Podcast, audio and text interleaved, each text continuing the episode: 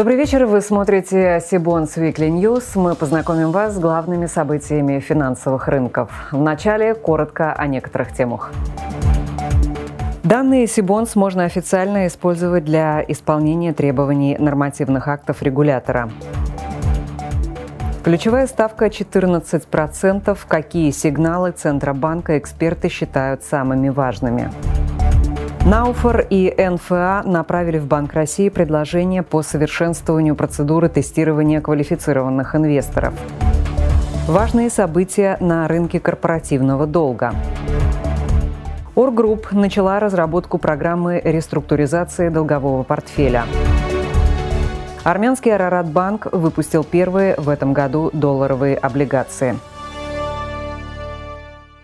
Теперь об этих и других новостях более подробно. Рада сообщить, что данные Сибонс можно официально использовать для исполнения требований нормативных актов Банка России и Федеральной службы по финансовым рынкам при необходимости определения котировок, а также стоимости финансовых инструментов, драгоценных металлов и иностранных валют. Такое решение принял Совет директоров Центробанка. Оно вступило в силу 30 апреля. С нами на связи основатель и руководитель Сибонс Сергей Лялин. Сергей, приветствую вас и поздравляю поздравляю со столь значимым для компании событием. Люба, добрый вечер. А, это действительно важное и значимое для нас событие. Мы много лет шли к э, тому, чтобы Центральный банк России признал Сибонс э, наравне с э, мировыми агентствами Bloomberg и Thomson Reuters в качестве источника данных, которые российские а, финансовые институты могут использовать для целей отчетности перед Центральным банком. И вот, наконец, это случилось. Это действительно большой труд всей нашей команды, и, в общем, практически все сотрудники Сибонс к этому причастны. Э, я действительно считаю, что с точки зрения как бы, полноты, точности и а, качества данных мы практически не уступаем а, мировым провайдерам. Конечно, немножко омрачает эту победу то, что она достигнута не, не в прямой конкуренции с Bloomberg и Thomson Reuters, а в ситуации, когда а, эти два глобальных провайдера фактически свернули деятельность в Россию. Но я искренне надеюсь на то, что когда они в Россию вернутся, мы все равно будем уже как бы полноценно и на равных с ними конкурировать. Ну и, естественно, Сибонс работает не только в России, мы предоставляем данные по всему миру, поэтому надеюсь, что это укрепит нашу э, конкурентоспособность и на глобальном уровне тоже. Спасибо, Сергей. А я напомню, что все наши сервисы работают в штатном режиме, так как в большинстве случаев мы получаем данные напрямую из первоисточников. База данных Сибонс сегодня включает порядка 650 тысяч облигаций, 70 тысяч акций, 30 тысяч индексов и 7 тысяч ETF. 350 источников котировок, а это около 200 бирж и 150 участников рынка, позволяют нам получать актуальные данные без перебоев. Доступны они как на сайте Sibons, так и через сервисы API and Data Feeds. Если у вас возникли дополнительные вопросы, то в описании к этому выпуску вы можете найти контактные данные наших коллег, которые с удовольствием на них ответят. На внутреннем рынке России важным событием прошедшей недели стало понижение ключевой ставки Банком России сразу на 300 базисных пунктов до 14% годовых. Отмечу, что несмотря на консенсус-прогноз в 15% и в целом ожидания рынка на возможность понижения сразу на 3 процентных пункта указывали в прошлом выпуске Сибонс Weekly News опрошенные нами эксперты.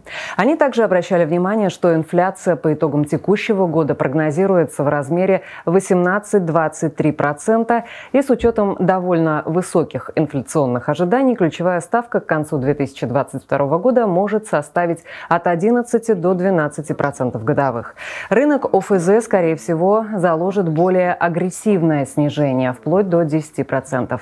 При этом ряд аналитиков обратили внимание на то, что главная интрига на заседании Совета директоров регулятора заключалась не в решении поставки, а в последующей пресс-конференции пресс-конференции главы Центробанка Эльвиры Набиулиной.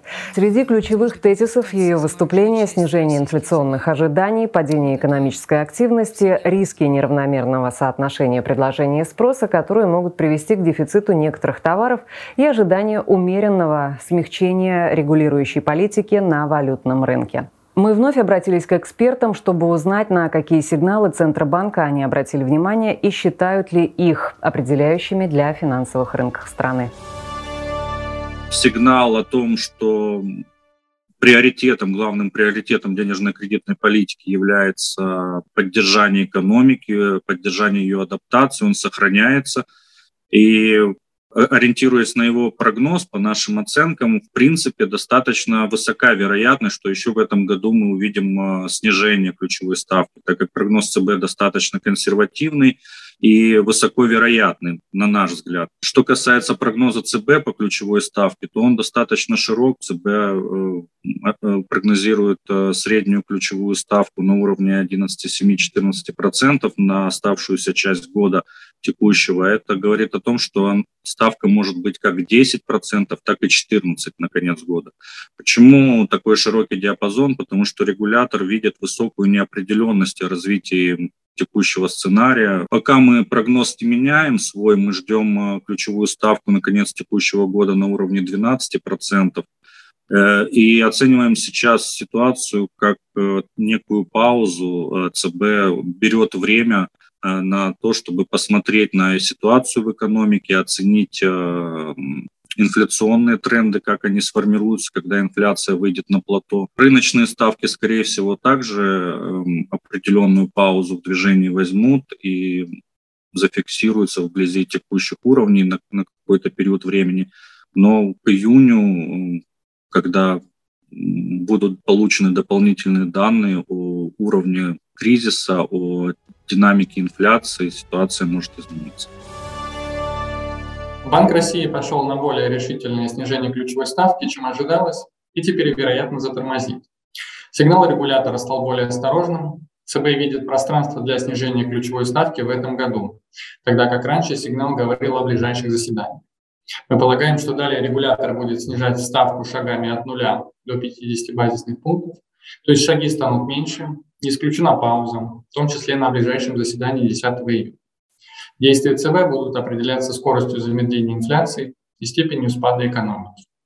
Мы ожидаем, что к концу этого года ключевая ставка может опуститься до 11-12% годовых. В следующем году цикл смягчения монетарной политики, вероятно, продолжится по мере замедления инфляции. И на конец 2023 года мы ожидаем увидеть ключевую ставку на уровне 8-9%. Отметим, что рынок ОФЗ уже заложил снижение ключевой ставки до 10%. Так вся кривая доходности ОФЗ имеет плоский вид и, начиная со сроков от одного года, торгуется вблизи 10%. Таким образом, в базовом сценарии цены ОФЗ сохраняют потенциал для роста. Доходность ОФЗ в ближайшие кварталы могут снизиться до 8-9%. Науфор совместно с Национальной фондовой ассоциацией направил в Банк России предложение по совершенствованию процедуры тестирования брокерами неквалифицированных инвесторов. Изменения в стандарт предполагают увеличение с 4 до 8 количества тестовых вопросов для каждой категории финансовых инструментов.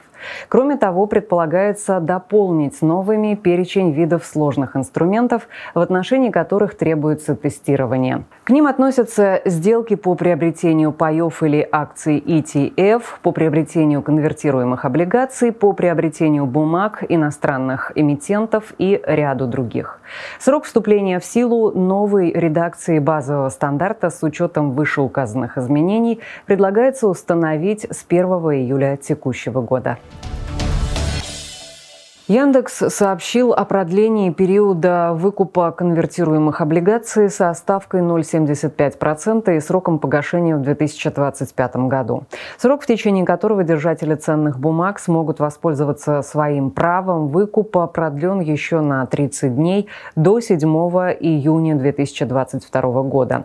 Эмитент уточнил, что новые условия оговорены с консультантами специального комитета держателей облигаций. Напомним, в начале марта на фоне приостановки торгов Яндекс предупредил держателей конвертируемых облигаций о риске дефолта.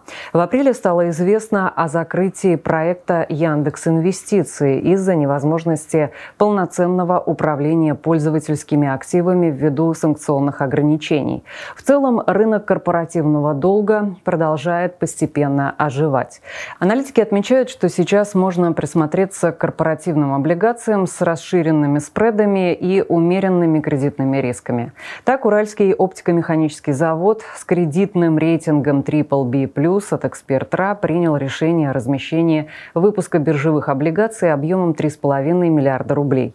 Он будет размещен по открытой подписке, предусмотрена возможность досрочного погашения облигаций по усмотрению эмитента. В настоящее время в обращении уже находятся два выпуска биржевых облигаций завода на 5 миллиардов рублей с погашением в 2029 и 2030 годах. Микрофинансовая компания «Быстрые деньги» с рейтингом Double B также запланировала размещение облигаций. Речь идет о трехлетнем выпуске объемом 150 миллионов рублей. Ставка с первого по четвертый купон установлена на уровне 24% годовых. Ставка последующих купонов будет рассчитываться по формуле, привязанной к ключевой ставке Центробанка. Бонды будут размещены по закрытой подписке среди квалифицированных инвесторов. Добавлю, что за новыми размещениями российских и зарубежных эмитентов удобно следить с помощью функции «Календарь событий» на сайте Сибонс. Здесь можно узнать обо всех плановых мероприятиях по эмиссиям, выплатам купонов, амортизации, оферте и погашению. Благодаря гибкой системе фильтров поиск можно настроить под конкретные запросы, в которых будут учитываться даты и валюты размещения, сектор и отрасли, а также вид финансового инструмента. Оргрупп совместно с Proxima Capital начала разработку программы реструктуризации долгового портфеля. Стороны уже провели комплексный анализ деятельности компании и подготовили новую финансовую модель.